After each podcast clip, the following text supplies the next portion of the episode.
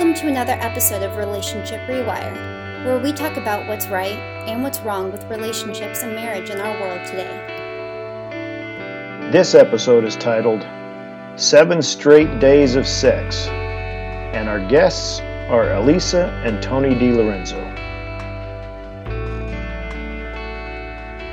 Well, okay, welcome to another episode of Relationship Rewire. And um, today's episode, I think you're going to find it uh, pretty fascinating.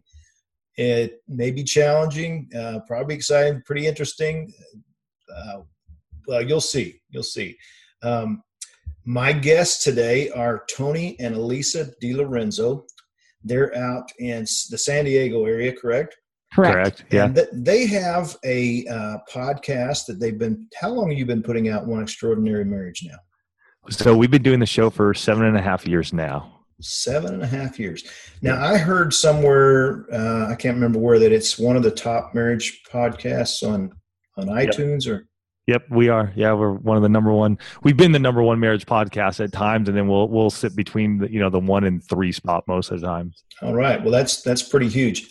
I don't know if I'm even on the top 100 list, but I've only been going since September, and it's it does it is amazing how uh, just in in less than a year it's it mm-hmm. grows. So well um, so one extraordinary marriage podcast and also uh, uh, elisa you have a um, uh, facebook live show. Is that what that's correct. It's called going deeper. Going deeper. And i should mention that uh, we elisa and i recorded for that and yeah. that when is that one that i'm on coming up? That'll be in the next uh, next couple of weeks. Okay. So we'll let our listeners know when that comes up. But you want to check out Going Deeper uh, on Facebook, Facebook Live, and also One Extraordinary Marriage. And you can get that from uh, iTunes, uh, other servers, I'm, I'm sure as well. Yeah, you can go to oneextraordinarymarriage.com, find, click the podcast tab, but yeah, iTunes, Stitcher, gosh, whatever, Intune, wherever you can get your podcast, you'll find it. Okay, great. Great. Well, uh, tell me a little bit about your story. What got you started doing, uh, deciding, hey, let's let's start a marriage podcast? Oh my gosh, uh, it's actually kind of a funny story because we we've been married almost 21 years. It'll be 21 years in October, and around year 11, we weren't doing so hot. Our kids were two and five at the time, mm-hmm. and our relationship we'd kind of fallen into this whole roommate syndrome where we were coexisting. And you know tony gets this harebrained idea that we should do a sex challenge. And i'm like mm, no. You got to be kidding me. Um, kids well, are little- but let me let me set the stage a little bit here too. Okay. We were, we were lying in bed and we and i was and i was frustrated at this point in in time in our marriage. Um, i had felt that most of the attention be it so i mean we had little kids was really just on the kids. Everything that we were doing in our marriage revolved around our kids and this had been going on for 5 years at this point in time and I and I was frustrated. I wanted my wife back. I wanted to grow a relationship. I got married and I said I do with Elisa, not Elisa and my kids. And so I, I wanted to rekindle that love that we had early on. Yeah, I can't so tell you how often I hear this, especially from husbands. Yeah, sure. I just want to. I want to just be. I want it to be us, and I, it doesn't mean that I don't love my kids. It doesn't mean I, I want. It don't want good for them. It, it's just I want to grow this relationship with Elisa, and so we're lying in bed, and we happen to be watching some show earlier. Uh, friends of ours were on TV here locally in San Diego. Well, after that came up a couple who they had had sex for 365 days. Let me let me correct that a little bit. The wife had gifted her husband for his 40th birthday 365 days of sex. Wow. Wow, yeah, that's what I was thinking too, dude. I'm like, I'm like watching that's, this. I'm that's like, got that's Guinness Book of World Record kind of stuff. Well, they don't actually disclose in their book how many, many of those 300. okay. That was the gift. That's and the gift. So, okay, so, so kind of like that envelope full of um, IOUs you, your kids give you for uh, exactly. Yeah, okay. exactly. and so my mind starts good, good my, my mind starts working. I'm going, huh, 365 days of sex. All right, you know, and I'm and I'm thinking, and I can sometimes be a big thinker, and and so Elisa goes off and just starts reading, and and I'm sitting there hemming and hawing. I'm reading in bed as well, and then finally I get the courage enough to go, hey, Elisa, why don't why don't we have a 60 days of sex challenge?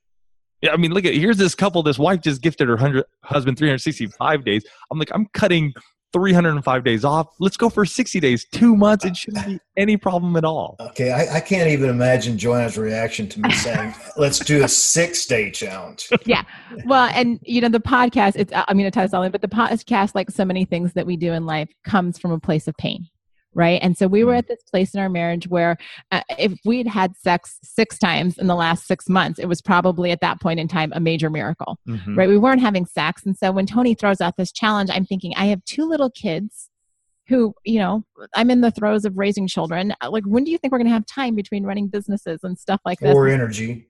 Or energy, or energy yeah. you know and so i immediately i'm like no and just to you know put an exclamation point on it i went and put one of those fabulous green facial masks on so he wouldn't even think he was getting sex that night. I'm like this is this is a no-go. Right. Um, i remember that night. Oh it was yeah it was like do you stay on your side of the bed? Don't come near me.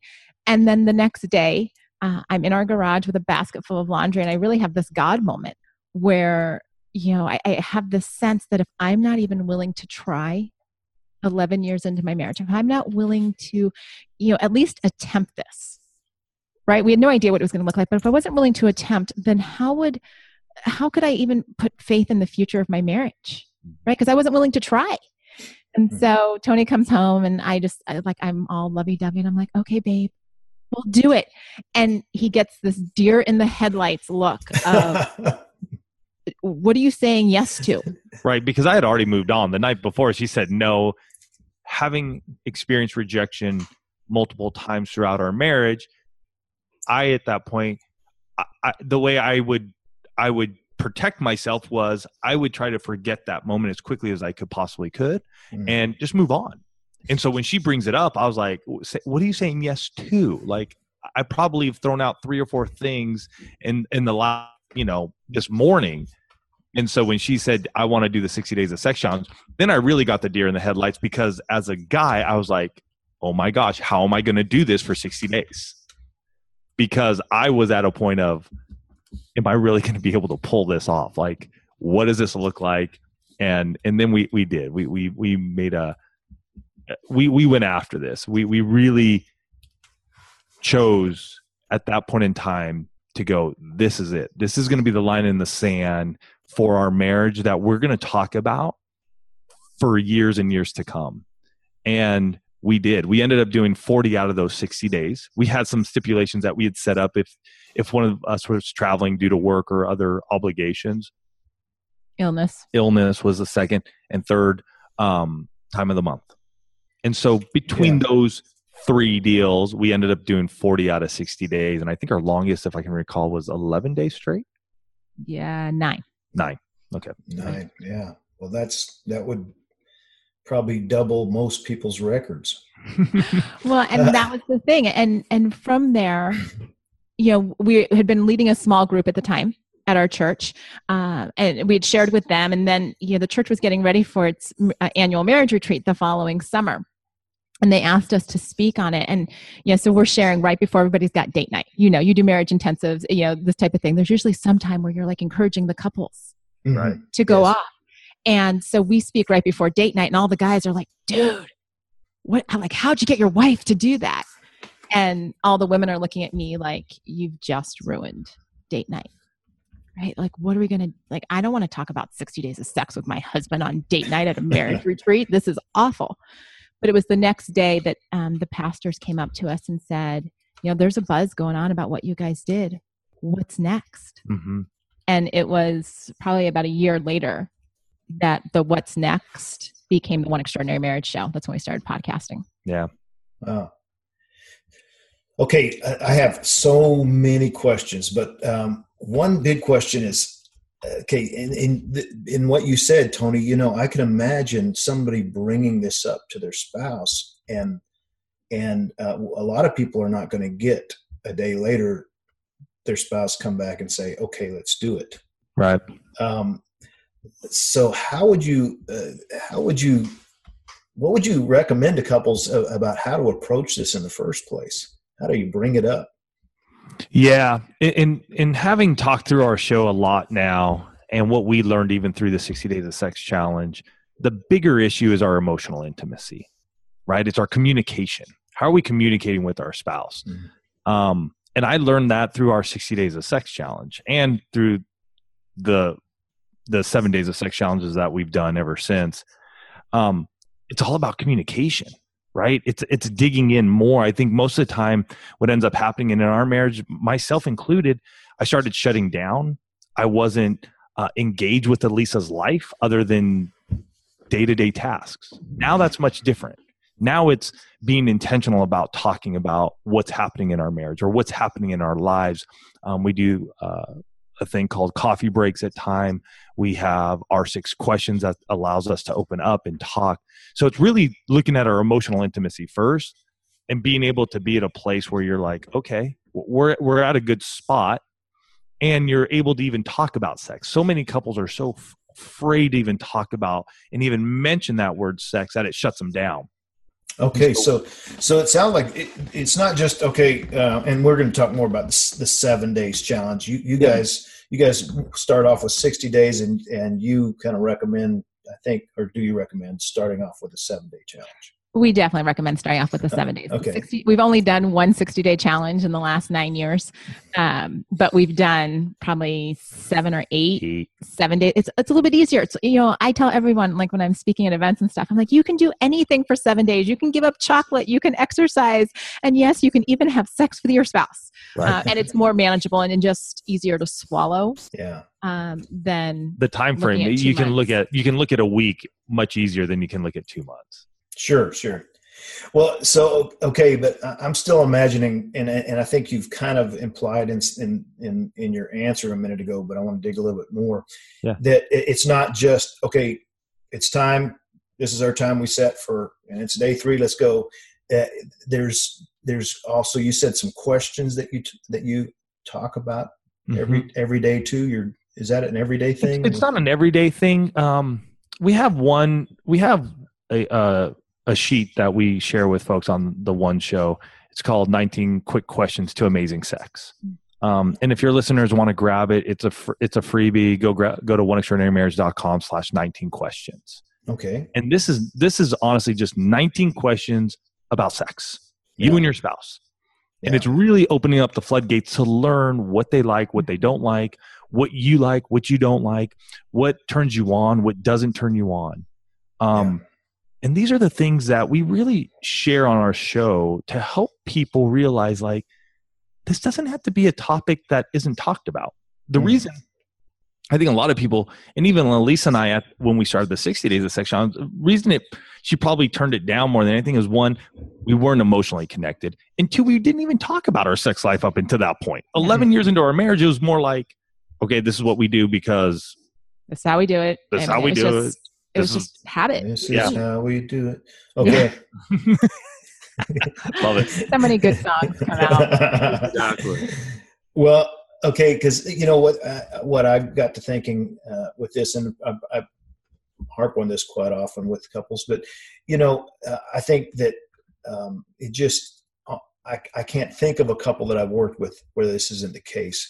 That we're talking about intimacy Mm-hmm. And um, in our culture, most people just intimacy is interchangeable for sex. And and I think with you guys, it would obviously you would say no, that's not all there is to intimacy. Uh, but that right. so um, it's it's almost in all couples that I work with that uh, one one spouse prefers achieving intimacy through sex. Mm-hmm. It's it's the the most comfortable avenue for them, and the other one uh, it's easier for them to achieve intimacy more comfortable more desirable through conversation mm-hmm. and um, so I, I, think what happens a lot of times is you get a lot the, the one the spouse who is um, who prefers the sex avenue is going you know i feel so distant you're not you know you don't initiate sex and when i do half the time you turn me down mm-hmm. and um, the other the other spouse may be feeling guilty but they're they don't know how to express well yeah but i prefer conversation and when i say let's talk you run like a, a scared chicken you know? Right. And been there. Yeah and so um uh that that, that conversation I think you know maybe there should be also in implied in that a, a seven days of of safe conversation you know included. What are your thoughts on that? Well i what you've just described there i often talk with my coaching clients. It's that, that whole chicken and the egg scenario mm-hmm. right? Something's got to come first. And it's really for both partners looking at their marriage and saying you know what? On the day that we said i do right going all the way back to that day it's recognizing that your spouse is a gift mm. right? It's, it's the most precious gift that you could ever receive. And so how if you look at your spouse as a gift, how would you treat that gift? You would cherish it, you would nurture it, you would serve it, you would do all of these amazing things. Well, if that's the case, then if your spouse needs conversation to feel intimate, let's do it. If your spouse needs sex or that physical connection, then do that. Because when both spouses get to a place where they say, and um, was it the the intimacy ignited book with dillow and pintus that talked about being servant lovers mm-hmm. so uh, that was a book that was actually the book that kind of launched us into doing all kinds of amazing things uh, intimacy ignited but there was a phrase in there that referred to being a servant lover mm. and a servant lover puts the needs of their spouse ahead of their own because like in our case you know tony tends to be that more you know sexually um, high desire right? That's how he feels connected. And so if I recognize that, then me choosing to be sexually intimate with Tony, that's being a servant lover. Tony knows that I have a certain amount of words that I have to get through in any given day before I'm like, okay, let's have sex. And so he will sit there patiently, most of the time awake, and listen to right? Sometimes it's yeah. just kind of like, okay, honey, I am starting to fall asleep. So if we're going to have sex tonight, like you got to, got to run through. Let's get it. But we learned this over the 60 days of sex challenge, John. Hmm. Honestly, this yeah. is where, as a husband, I began to realize this because I looked at sex just as Elisa is explaining it, is just like, that's where I get my connection. And that's what you said as well. And yet I didn't put the two together. I didn't put the emotional intimacy part of that for her need so that her needs are met so that way she can enjoy sexual intimacy. Mm-hmm. And so when we were doing the 60 days of sex challenge, it was like a an aha moment of God just going be in her presence and just listen to her. Don't open your mouth. Just listen to her. And she would she would talk and she would talk and and like she said there were times when especially during the 60 days of sex challenge where I was just like, "Honey, we said we were going to have sex once a day and it's like 11:50 p.m. and I'm about to fall asleep, and we do need to finish before you know. Our thing was like, as long as we started before, we were good. But it was just like, all right, we got to finish. But it took me those 60 days of being intentional in my marriage that really started to open up. Okay, it's more than just sex. Everybody goes, oh, it's sex. No, it's not. It's way more than just sex. Your emotional intimacy gets challenged. Your spiritual intimacy gets challenged you get into your financial intimacy because you're talking even over a course of seven days you know you, start discussing these areas of your life um, that really bring it all together where the sex becomes amazing.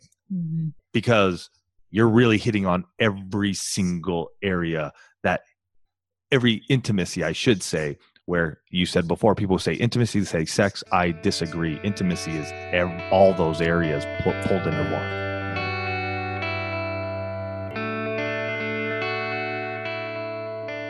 As a marriage and family therapist in private practice, I quickly discovered that for most situations, therapy wasn't what most of the couples needed as a first step. After some time of researching why this was so, I discovered that many of the top experts, such as Gary Smalley, John Gottman, and Willard Harley, had discovered the same thing. As counselors and therapists themselves, they had learned that for most who seek out marriage counseling, the best first step is often not to start with counseling, although for many it is often the best second or third step. Like me at that point, you may be wondering to yourself why this is so. Isn't this what everybody in our culture tells us to do when we're having marital problems? Go get counseling? There are too many factors that contribute to this phenomenon that make it too big to explain in more than a few minutes. But a study by the Gottman Institute at the University of Washington showed that when couples start with marriage counseling or therapy, within 24 months, only 17% of them will still be married to each other. I don't know about you, but I would not elect for any medical treatment that said there's an 83% chance of death. Over the past 12 years, I have conducted over 100 marriage intensive workshops.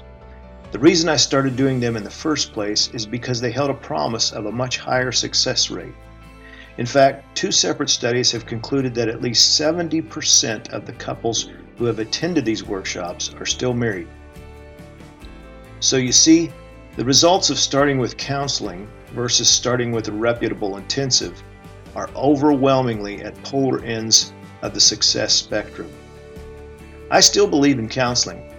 At any given time, I'm working with numerous couples in a one on two counseling type setting. However, these are either premarital couples or couples who have already been through our Love Reboot, a marriage intensive workshop.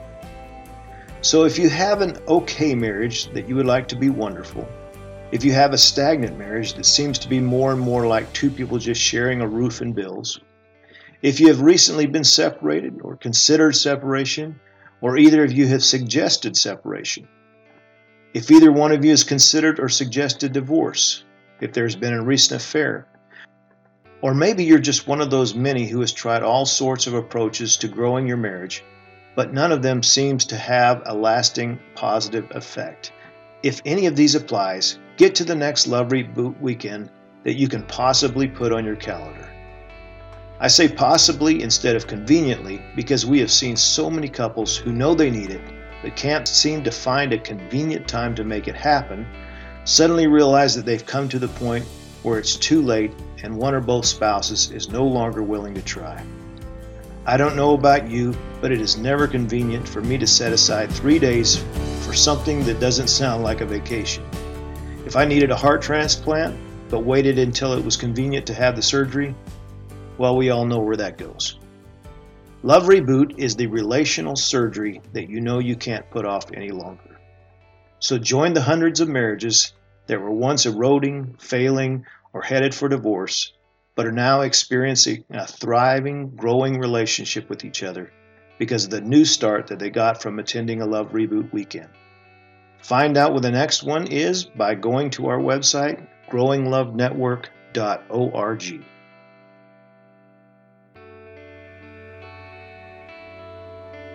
Hello, this is Max Lucado. You're listening to Relationship Rewire.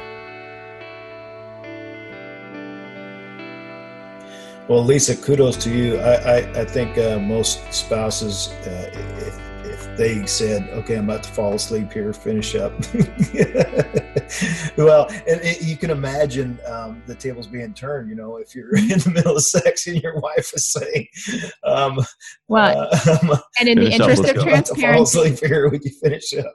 In the yeah. interest of transparency, the early years of our marriage were like that. Mm-hmm. Uh-huh. Right? That we were, we had almost, and it sounds horrible to say this, but so that your listeners know this, we'd made rejection in our marriage almost an art form. Oh, yes. Right. Where I would make those comments to Tony, like, Are you done yet? Or how can we speed this up? Or he would be like, I'm not going to talk to you. Right. You know, or I don't have time to talk, or I don't want to talk tonight. Mm-hmm. You know, mm-hmm. so we had done all of these things to really create a divide yeah. in our marriage, this almost impenetrable wall. And so for us to get to a point where we're like, all right, we're going to focus on this for 60 days. We have no idea. We had no idea when we started that this was going to be that that pivot point not just in our marriage but in our lives and our children's lives and because the one family has grown so exponentially you know in thousands and hundreds hundreds of thousands of people's lives mm-hmm. but it was making that decision we're going to we're going to commit to doing something that we hadn't done before and we're going to do it together yeah so so the commitment part of it is what pushes you through uh, pulling out a lot of those things that have been swept under the rug for years and years Mm-hmm. Yeah. We finally got on the same page, John. Like we had a goal together as a couple. And it wasn't about like some goal about, oh, we got to clean up the house or the yard or something of that nature. But we had a goal as a couple to do something extraordinary. And our commitment to one another, we believed in it and we knew it was it was almost like a last ditch effort. We were like, if this doesn't work, we're we're most likely just hanging out together until the kids graduate from high school and then we're done yeah. or we're going to get a divorce, you know, because we just felt like that was it was our our marriage was just in a place that it was stale it was it was a place of frustration for both of us. Yeah. Well, okay, so I think I've got a better idea about, uh, or a little bit better idea about why to do this, why to try the seven day sex challenge. But um, is there any anybody you would recommend not doing it? Well, I mean, uh, uh, apart that's from the obvious, question. not married, you know. right. If you're, if you're, not married, that's a no go. Put a ring on it, get a date, and have the party. Then yeah. go yeah. for it. Yeah. Um, we have a lot of couples that do this on their honeymoon. Um, but really, you know, a couple that's in crisis, you know, it, it's not it's not a band-aid approach. Mm-hmm. Right? You can't slap a seven days of sex challenge on your marriage and be like, whew, we're all better. Because if you've got all of these deep underlying problems that are driving you farther and farther apart, that's why Tony talked about the emotional intimacy. You've got to be working on your conversations on really hearing and understanding your partner's heart. Mm-hmm before i mean we've had lots of people like you know we're about to get divorced. What do you think about the seven days of sex challenge? I'm like please don't. You, yeah. one you won't get through it. You're just adding more pressure then, yeah yeah sure. and you're adding pressure. You know it's i mean we've had so many amazing stories come across over the years. Like there was one gal who was suffering from postpartum depression. Mm-hmm. and she had heard about the seven days of sex challenge. And she's like that's not my answer. She'd been praying. She's like, that's not my answer. Ignore it. And then it kept coming up. It kept coming up. It kept coming up. And finally, she embarked on the seven days of sex challenge, didn't tell her husband, which is like crazy to me that you wouldn't include him on this. But she just said, I'm going to just try every day to have sex with him. Hmm. Right. I think the baby was probably six or nine months old. Mm-hmm. And we actually, at the end of the seven days of sex challenge, got a letter in the mail from her husband because what had happened was is that over the course of that seven days she just kept trying to engage with him every day. She kept showing up. She kept saying you know what, we're going to do this. We're going to have sex. And at the end of the seven days he had his wife back. I mean it was like a two page letter just talking about what had transformed mm. as she chose to get re-engaged in the marriage. Mm-hmm. because yeah. it wasn't just about sex. This the seven days of sex challenge was her tool but it was the fact that all of a sudden she was choosing to be in the same room with him. She was choosing to have conversation with him. She was choosing to you know make their marriage a priority. Yeah yeah. So um it, for some people it might be better to take that approach to not ask hey can we do this? but to just offer it. Mm-hmm. especially especially if you're the one uh i would think that would work better for the one who doesn't have the the, the person who has the lower libido would be the mm-hmm. asker, not the person with the higher libido necessarily. Correct. and that's an important distinction. That, that okay. is it. And I, I was thinking, you, you, said other, you know, who shouldn't be. Uh, those have gone probably through a traumatic event and are looking to this uh, this as being like the holy grail. You probably need healing, and you probably need to go see seek professional help mm-hmm. first. Um, you know, don't use the seven days of sex challenges. Well if i do this for you then you're going to quit drinking smoking doing drugs.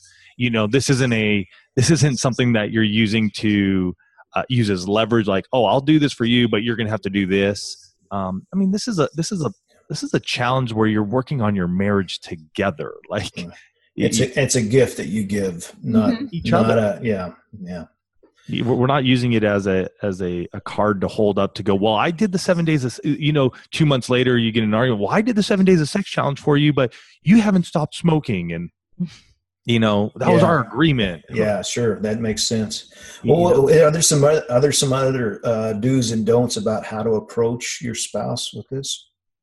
Well it's definitely like one of the things that we tell our couples and our listeners is that you can be much more successful talking about sex if you aren't having those conversations in bed. Because a lot of couples are like okay well where do we you know like we only talk about sex if we talk about sex in the bedroom. And for so many couples there's a lot of emotional weight there's a charge in the bedroom. wrapped up around the bedroom because there's been rejection mm-hmm. there's been um, disappointment there's been all of these negative emotions that are wrapped up around sex in the bedroom. So we often encourage couples you know if you're going to approach your spouse about the seven days of sex challenge, go out for a walk, go sit in a park, be out in nature, go to the beach, do it someplace where you're not, you know, sitting there going, okay, well now we're in bed. Mm-hmm. Let's um so I had this idea. I heard about these this crazy sex challenge and that person's going just like I did all those years ago with the 60 days of sex challenge like no way, no how, not going to happen. Mm-hmm. instead you know find an opportunity where you, the two of you are out walking that's another um, tip that we often give spouses don't do it when you're sitting across the table from each other staring into each other's eyes it's kind of like the whole you know don't stare at a dog because you can antagonize it we get that same kind of fear confrontation response when mm-hmm. when our mm-hmm. spouses say something to us and we're sitting across the table and we're like i don't yeah. know I don't know where to go. You feel cornered. Yeah. You feel you cornered. Do. Great word. So if you're out, and we have what we talk about is walk and talk. So we'll just be out. If we've got a big issue, get out of the house. We have, you know, a middle schooler and a high schooler, so that we can actually leave the house and leave them home. But we'll go out for a half hour walk and we'll just talk about these types of things. It's been a great, um, a great way for a lot of husbands and wives to bring up this topic. Um, another way that we know a lot of folks bring it up is that we've done numerous shows on it and so they'll forward one of the podcasts where we're talking about it, like hey i heard about this what do you think and when they hear somebody else explain it right it's a little bit softer than just being like hey so the next seven days let's have sex every day and that person is like uh no they can listen to the show listen to it together discuss it and then they get an understanding of like oh okay this is what Tony and Alisa did, and we can do that too. Mm-hmm. Yeah. So, and that helps them out a lot. So it sounds like a like a good approach would be to say something like, "Hey, you know, I heard about this. Maybe you want to listen to it. Maybe, or maybe it wouldn't be right for us, but maybe we should pray and uh, think about it and see if it would be right instead of you know, kind of putting it out there like." Well, I think we need this, and uh, if you don't get on board, then you don't love me, kind of thing.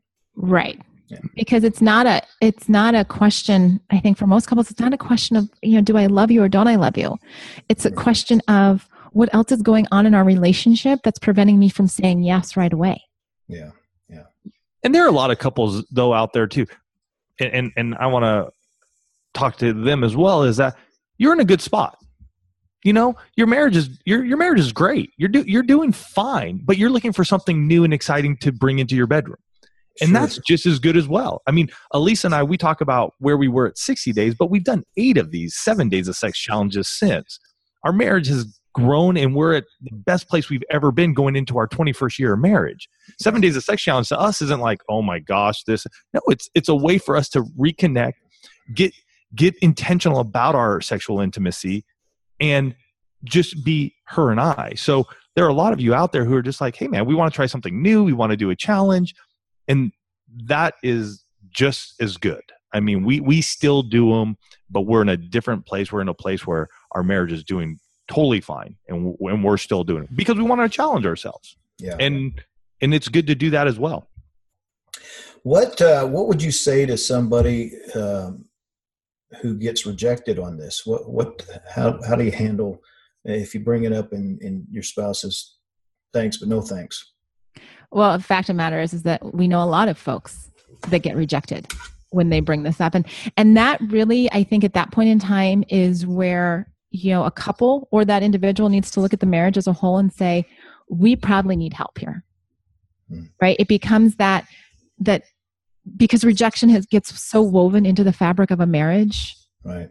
That people stop trying yeah. And when they when they hear no often enough, and this was this was the case in our own marriage, when you hear no often enough, you're just like, I'm not even going to ask anymore. I'm not going to engage. And and yet that other person that's saying no is often like I was. I did not realize until we did the 60 days of sex challenge how much I had rejected Tony over the years. Mm-hmm you know we did a show one of our very very early shows we called it the mcdonald's theory and and i likened tony asking me to have sex to me going to mcdonald's and them saying do you want fries with that and and some days, yeah, you know, I'll take the fries. And other days I'm like, no, I'm good. That that was my perception of saying no to him. Yeah. But when we when we were so intentional about our sexual intimacy for that period of time, I realized I'm like, oh my goodness. Every time I've said no, every time I've been like, I'm too busy, I'm too tired, I just simply don't want to, I, am not feeling sex, whatever. Felt like rejection he was getting chopped down like another inch yeah. and you do that over enough time like there's nothing left mm-hmm. i think this is why it's so important to, to talk about conversation again in this whole thing you know because yeah that's what we don't understand that how the other person is taking it but uh, you know I, I, was just thinking if you're the the spouse who is thinking no i i'm good mm-hmm. um, you know, if if you said to your spouse, "Hey, can we just sit and talk?" and your spouse is like, "Ah, I'd rather watch this program," Mhm. I, I'm sure that there's a similar uh, feeling of rejection there. Absolutely. And um, you know, I, I, in fact, I was just working with a couple at one of our recent uh, love reboots, and and the wife said, "You know, this sounds like this tr- this cycle that we're in. I I um, reject him in sex, and he rejects me in conversation. Wow. And and and she said, "So how do I break that cycle?" And it's like the only part you can look at is what's your half of the cycle hmm and um, and so I would also flip that for you know well if if you're getting rejected sexually, um, what's your half of the cycle? Are you rejecting your spouse from that safe conversation that that, that they're so desperately craving? yeah. makes So them feel good. connected. Absolutely. And a lot of couples, because, yeah, and I love that you use the word um, cycle, John. A lot of couples have gotten the cycle so ingrained, it's like a deep rut in their marriage. And, you know, that's where they need help getting out of the rut. Mm-hmm. You know, they need to go find a counselor or a coach to help break that cycle because, Yeah. you know, it's like any dance that you do, you do it often enough, you just go on autopilot. Right. And so it's having somebody, a third party, be able to come in and be like, okay, here's here's the dance that you're doing, and I know you kind of see it, but if you're gonna if you're gonna learn a new dance, if you're gonna learn new steps, we're gonna have to we're gonna have to get you out of that routine. Yeah, and I I would like to throw in on that is that for most it, it takes a really highly skilled, very experienced uh, therapist or counselor to do that with the couple to help. Um, for most couples, starting off with counseling or therapy when they're when they're feeling like their marriage is drifting apart, or if it's gotten really bad, especially starting off with counseling or therapy uh, is typically counterproductive because they they think well the, the they both have an idea of what the solution is in their mind. And the solution is if the other person starts doing things differently. And so they both show up to the counselor therapist with that thought. I've got to i've got to convince the counselor therapist what they need to do differently. And so there's this back and forth. Well yeah but he needs to do this. Well but i would do that if she would. And and then the, the the counselor is stuck because if they rule in favor of either person then they lose the other person.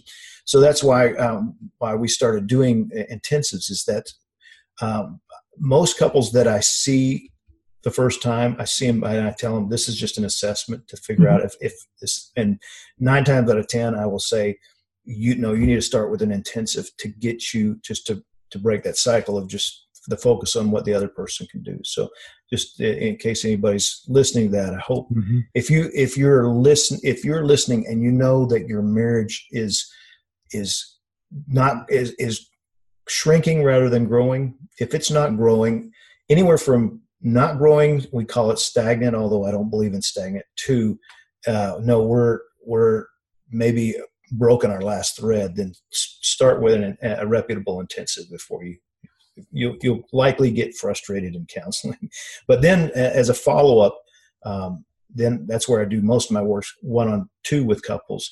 It's Mhm. that's it's a follow up to that. You know, Mhm. we've got them now to a place where they can hear that. Sorry, I, I just thought that was important to say. But okay, I, um, so back to the sex. Wh- When in that sixty days, or you went forty times out of sixty days, or even just for somebody trying the seven day, uh, are you talking about intercourse every time, or does it? For us, that that was the definition that we used. Mhm. Okay, But just like we've talked throughout this conversation, the two of you need to define that, okay, right? Because for some couples, medically intercourse may not be possible.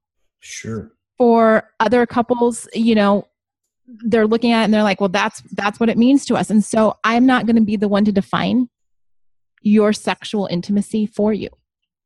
It, it's so critical for every couple to sit down and, and open the door to that conversation Mhm. because then you know what that means because if one person is thinking well you know any sexual contact that we have counts and the other person is thinking well it's only you know intercourse or you know basically intercourse or bust Mhm. then you're going to have you're going to have disconnect even when you're attempting the challenge but if you sit down and say okay like let's define this it's like when tony and i did the 60 days and we were saying okay what are those what are those parameters that would prevent us from having sex and it was travel it was illness. Um, we had both of those, and obviously, I got my period twice over the 60 days. So you have those parameters, and you do that for the whole purpose of setting yourself up for success.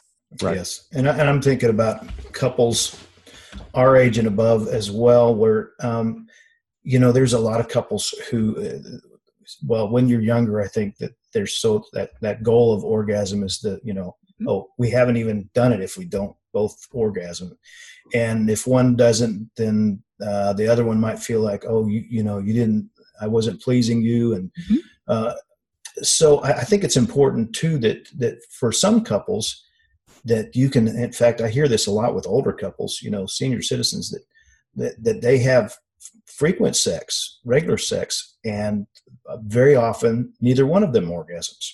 Right. so um yeah just yeah define it. If you if, if you're in the define that. What does that look like for you guys? I mean god made each and every one of us individually made. We are all individually made. What elise and i do in our marriages is what we've done and we've shared with those on the, in the one family. It's between you and your spouse and god.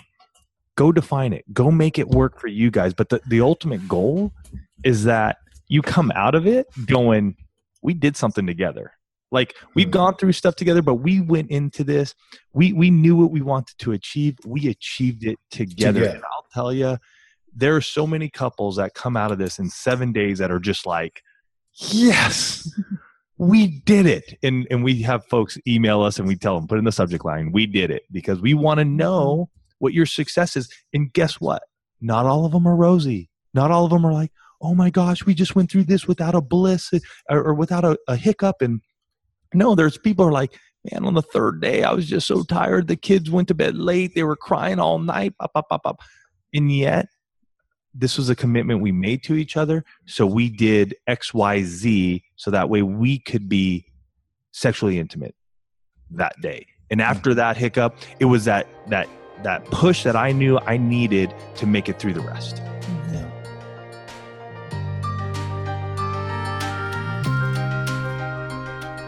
Next month will mark the first anniversary of Relationship Rewire.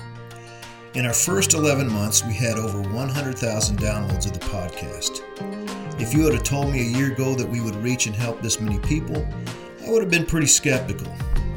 But Relationship Rewire is not all we do. In fact, most of the time and energy is spent directly with couples and spouses. About once a month, we conduct a three day intensive workshop for marriages called Love Reboot. Earlier this year, I completed my 100th marriage intensive. Thousands of marriages have been saved, and numerous families are still intact and now thriving as a result.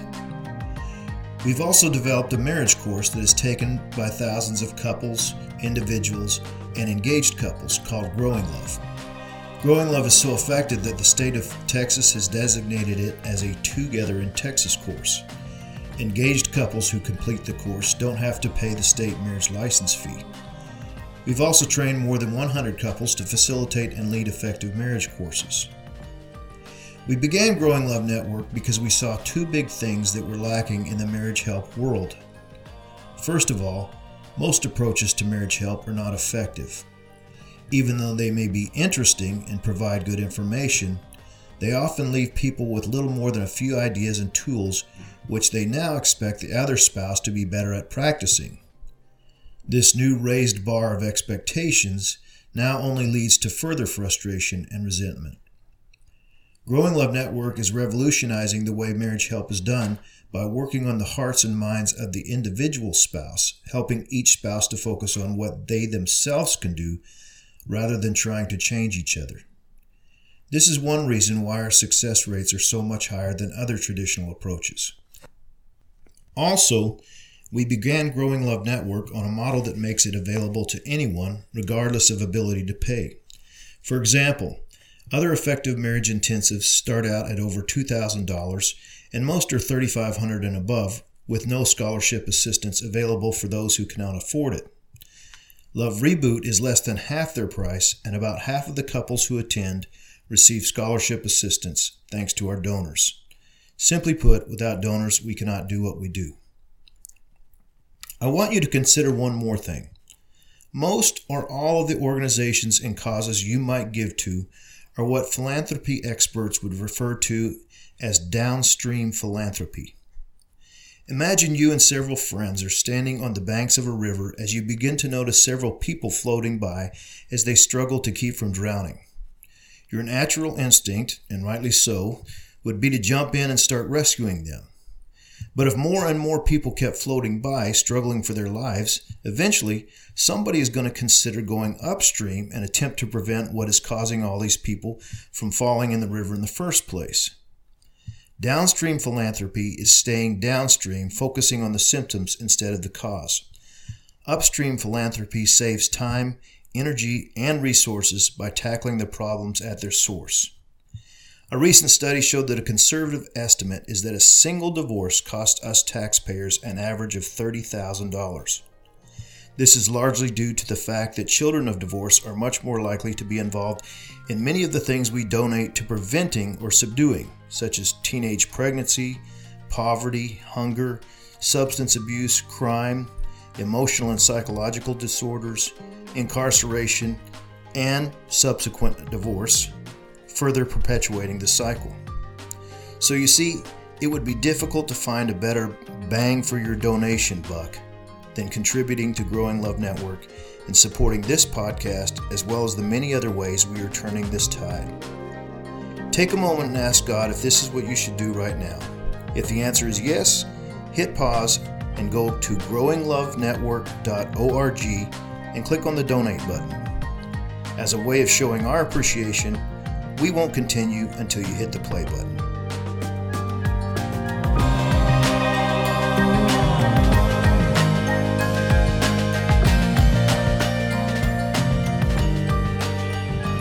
Well, for some people it seems pretty easy. For some it seems pretty hard um, to think of seven days in a row. what, what is the what, what's some of the hardest things about doing a challenge like this? Well, I think you know from a logistics standpoint, a lot of couples will attempt the seven days of sex challenge just kind of on a whim. They'll yeah. be like, "Well, I heard about this. Let's do it. Let's start tonight." And the reality is, is that each one of us has a very full life Mm-hmm. And so we often tell couples, plan it, right? Look at your calendar and say, when's a week that we can actually commit and we're not going to add things to the calendar that week? Because let's face it, if you've got, you know, PTA meeting and sport event and something at church and something for work and you know you're getting together with friends five nights in a row. What like how late you know most of us get tired at the mm. end of the day right? Yeah. and so you want to be you want to be strategic in planning that. You want to can i can i bring up an example yeah. right? Like right now when we do it we will do this. We will honestly pull out our calendars and go what's happening? and make sure it's a week that there isn't a lot on the calendar right now this week while we're doing this interview this wouldn't have been a good week we've mm-hmm. we've gone out with one our one of our kids is up at summer camp um, and because of that we've been able to meet up with some friends that we haven't been able to so i think it's three or four times we're, we're meeting with people in the evening or in the morning. It, it's just we're getting meetings in and everything. This wouldn't have been a good week. I mean, we have friends leaving the house at 10, 10 30 or 10 o'clock, 10 30 at night. Mm-hmm. It's like read for three, four minutes and I'm yeah. out. It wouldn't have been a good week. Yeah. You so, wouldn't have had success. So schedule it so that you can have success. Look at your calendar. If you're going to travel, don't set it up on a week where you're going to travel for three out of the seven days. It doesn't yeah. make sense. Yeah. The other thing that scheduling allows you to do is we all know that women have cycles. Right. Right. And so planning mm-hmm. around, there's an excellent book out there by um, Toni Weschler called Taking Charge of Your Fertility. And she has this yeah. whole chapter on a woman's cycle and when she is most receptive to her partner. And it's, uh, you know, so take you know, advantage of that it's the week around ovulation. You got it, John. In all honesty, not only do we, you know, block off a week that we don't have a lot of obligations, but we always look at the week that I'm going to be most receptive. Why? Because if my, I've got heightened arousal as the lower desire spouse, he's like, let's just set it up when I know like this is the week, right? And so you look at that and you're like, okay, right. Success. Success. Let's yeah, yeah, yeah. If you want to definitely want to plan. Now, um, I would imagine there's some people that would say, well, planning just takes all the spontaneity out of it, spontaneity out of it, yeah. and that's no fun. What do you What do you have to say to them? We, well, first of all, we hear that almost every single time we mention the seven days of sex challenge. Um, and what I would say to that is for most of those people that say spontaneity takes all the fun out of it, how often are you having spontaneous sex? Right? Because for most people, right, that That's us. number is not nearly as large as they wish it would be. Yeah, I just Right. prescribed to a couple that was having sex about once a month, um, and this was one of their issues. And, and the wife was actually, I, you know, it'd be easier for me if it was planned. Then I can start preparing my mind throughout the day. And Yep. and the husband was like, "No, I want spontaneity," and said, "So okay, you're going about once a month. Uh, what happened? What would happen if you went four times a month? You're both telling me you want more sex. Um, so what if ha- what would happen if the wife, if you planned, you told your husband at least 24 hours in advance, hey, we're going to do it on this night, hmm and I'm going to be ready. And then the other two times a month, you're ready for the husband to just, you know, spontaneous. So Right. um, that I think that's what a lot of people, you know, yeah, like you said, if if I'm not if I'm the one with the high libido and I, but I'm wanting spontaneity, um, hey, and and I'm not getting hardly any sex, I'd be going, hey, at least I'm getting sex here, you know. well and and here's the thing when you start to like over the seven days you know if you know you're having sex for seven days okay you don't know what time of day you don't necessarily know how your partner is going to initiate you don't i mean there are different rooms Position. good grief we have how many rooms in our homes pick a Yeah. different room pick a different position you can still have the seven days blocked off on your calendar but like when we wrote our book seven days of sex challenge we didn't just write you know it wasn't seven pages it just said have sex today it Right. each day had a theme Mhm. so that you could be thinking about something different instead of just being like well you know it's nine o'clock and it's dark and the lights are off well you know must be time to have sex no who wants that sex life no one right. You can change it up. Did you ever try the Mickey Mouse theme, Mickey and Minnie Mouse theme? Haven't heard that No, I'm just. I'm sorry. I'm trying to be Oh, okay. funny. i'm like haven't heard that one Not us. No, we don't like Disneyland. And I'll say that straight up. I don't like Disneyland. We live in Southern California, and all my friends, or a lot of our friends, seem to go all the time. We're like, not a disney fan Not- not us. yeah. So, well, um, yeah, this has been great. Uh, there, there, I'm sure there's tons of questions that uh, people are having as this comes. There's, I, I've got a lot more questions, but where can uh, is there a source that we have that you have that uh, can iron out some of the other questions people might have about this? Yeah, I would say, you know, if you're interested in anything we've talked about from the seven days of sex challenge, 60 days of sex challenge, or learning more about the One Extraordinary Marriage Show, just go to oneextraordinarymarriage.com. You can contact us there um, and, and you can dive deeper. We talk about this topic in many different ways, um, be it the podcast or articles. We have our book, Seven Days of Sex Challenge, as well as that you can pick up as thousands and thousands Okay, of others. I'm sure that has a lot of uh, other questions answered in it too. Yes. Yeah. And and people just love it because they can pick it up. You know, you talked about hey, what's a fun way to to share it? I mean, Christmas time is big and so is Valentine's.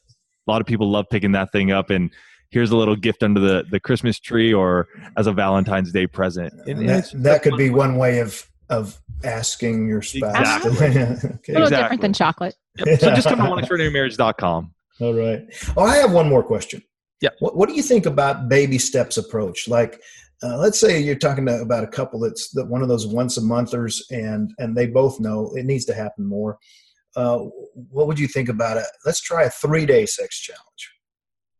You know i am a firm believer in baby steps because if we look at if we look at anything in life right a baby does not is not born able to like walk and run and do all these kinds of things. It's all of these little baby steps to have success down the road. So if you're looking at this in seven days is just like oh that's just too much. For either one of you. for either one it that's Mhm. fine. But commit to three and then give it a hundred percent both of you Mm, for those three days okay. do what is and you said it earlier um, do what's within your power Mhm. to make that successful and when you both approach that then your three days will be extraordinary That's right. Yeah, and you're going to have success, and then when you come back to it, maybe it opens up that conversation, the emotional side, right? The conversation. Now, now we've opened up that area, so the one partner feels much safer, right? And now because you've had sex for three days in a row, you're more apt to talking about your sex life like you've never have before. Mm-hmm. So maybe Right. you're able to ask a couple of questions on the 19 quick questions that we shared earlier. Each one of those is success. Alisa and I, where we are today, is because we've taken baby steps nine years ago, little by little, we've had success and we keep building on that success. And we've seen it for many in the one family. She's seen it with many of her coaching clients. It's one day at a time, and not every day is perfect. Believe me. Listen to our show; you'll you'll hear we have seven and a half years of us doing life. okay, well, one more question then. This, Go this, this just popped in my head. Um, so let's say you both agree, yeah, we're going to do this. We're going to uh, jump in full feet, uh, both feet, full force, and we're going to do the seven day. And um, you get to day five, and one of you just is like, no, ain't happening, not tonight. What, what what would you what would you advise the other one to do in that situation? So we've had a number of couples go there and and get to that point. A block happens, something something happens, and there's one couple in particular who we love, and they've gone through this, and the wife was beating herself up over this thing because she's the one who said no, not tonight. And what I shared with her, I said, listen, you completed five. You completed five. There's success there. Hmm. You guys, whatever may have happened in that moment, you, you, you got to release it, right? Yeah. Say you're sorry, apologize wholeheartedly to your spouse about it. Say, hey, I really did mess up at that moment. And in that time, doesn't mean I love you any less or anything. I messed up right there. And I'm taking I'm taking responsibility for it. Because a Mhm. lot of the times what we want to do is we want to blame it on other people and other things. And and sometimes our spouse just wants to hear us say, I'm sorry, I messed up Yeah, yeah. Own and it. I'm, and I'm taking accountability for it. And let's look at our calendars again and let's make this happen. yeah. Maybe next month we can sh- shoot for six. Right. Right. And, and you look at what is the victory that you've accomplished. I think so mm-hmm. many couples get focused on failure Right. and on what went wrong instead of saying, you know what? Okay, we were shooting for seven, but like you said, maybe we're only having se- we've only been having sex once a month. So Right. seven, seven may have been a little audacious. right. And yet we got five. We got five. So Right. let's, let's clap and let's cheer that on. Right. Right. And, and again, I think sometimes though, the, the spouse who does say no, you you just got to be truthful with your spouse and, and, and, and say sorry. Yeah. We, we mess up. I, I remember just even a, a couple of weeks ago, Alisa and I got into a little head to head, and it wasn't about the seven days of sex challenge or I love how he says it was little. It was not so little. It was, we weren't having a good moment, but it was my it was my issue, John. It was my issue. It wasn't hers. It wasn't the kids. It wasn't something else. It was my issue. And so, after a little stewing and just being able to to realize that I had to come to Alisa and apologize and said, "I'm sorry for what happened." Hmm. And you know what? Many of us don't do that. Many of us will stew for days and days and days, Right. knowing that we're the ones that caused the issue. And even in my place, I was like, I just need a moment. But when I said that I was sorry, we were able to reconcile in that moment. We were able to give each other a hug and a kiss, talk about it a little bit, and release it and let it go. yeah. And it's And not and to it- be talked about again. It's And done. in my experience, if I've been in a if I've been in an argument with my spouse, ninety nine times out of hundred, I've done something wrong in that argument. That even if I think they're more in the wrong than me, I, I still have something that I can search and go, oh yes, I can ask for forgiveness for that part. Mm-hmm. Yeah. yeah, yeah. And we Right. have to be able to do that in those moments. And like Right. Alisa said, celebrate your victories, folks. There's enough coming at us in our marriages. right. Celebrate those victories you're having, man. If you got out for a date night this month and that was your goal, praise God, man. Yeah, Enjoy it.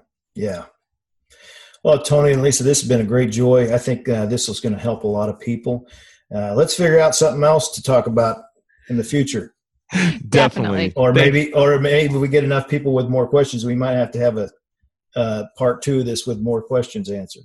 Absolutely. Sure. Yeah. If they want to email them into you and, and, and we can do a like a rapid fire down the seven days of sex challenge questions, we'd be honored to do that for you.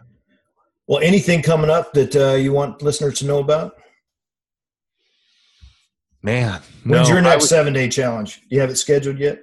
We don't have it scheduled. Um, with, we need to get this one on because our boy starts football here soon. with the start of the school year, we have to kind of wait just to see where the dust is going to settle. Yeah. Because as we're recording this, our kids are about to start school. Right. You know, we're in a place right now where you know we've um, opened the position of the month club which is a resource for couples to like monthly be encouraged in their not just their sexual intimacy obviously with a name like position of the month club we are We- talking about different positions. We do give a position paper every month. but It's to be encouraged each month in different facets to really stretch themselves so it's not just kind of like well i read this no book. pun intended. exactly. See that's what happens when you talk about sex. But um, folks can learn more about that at positionofthemonthclub.com Yeah. but that that's really what we're working on right now as we head into uh, into the end of this year All right. Well, thank you so much for being on with us. thank And, you and I, I hope and I expect this will bless a lot of people. Thanks a lot, John. Really appreciate it. Thank you.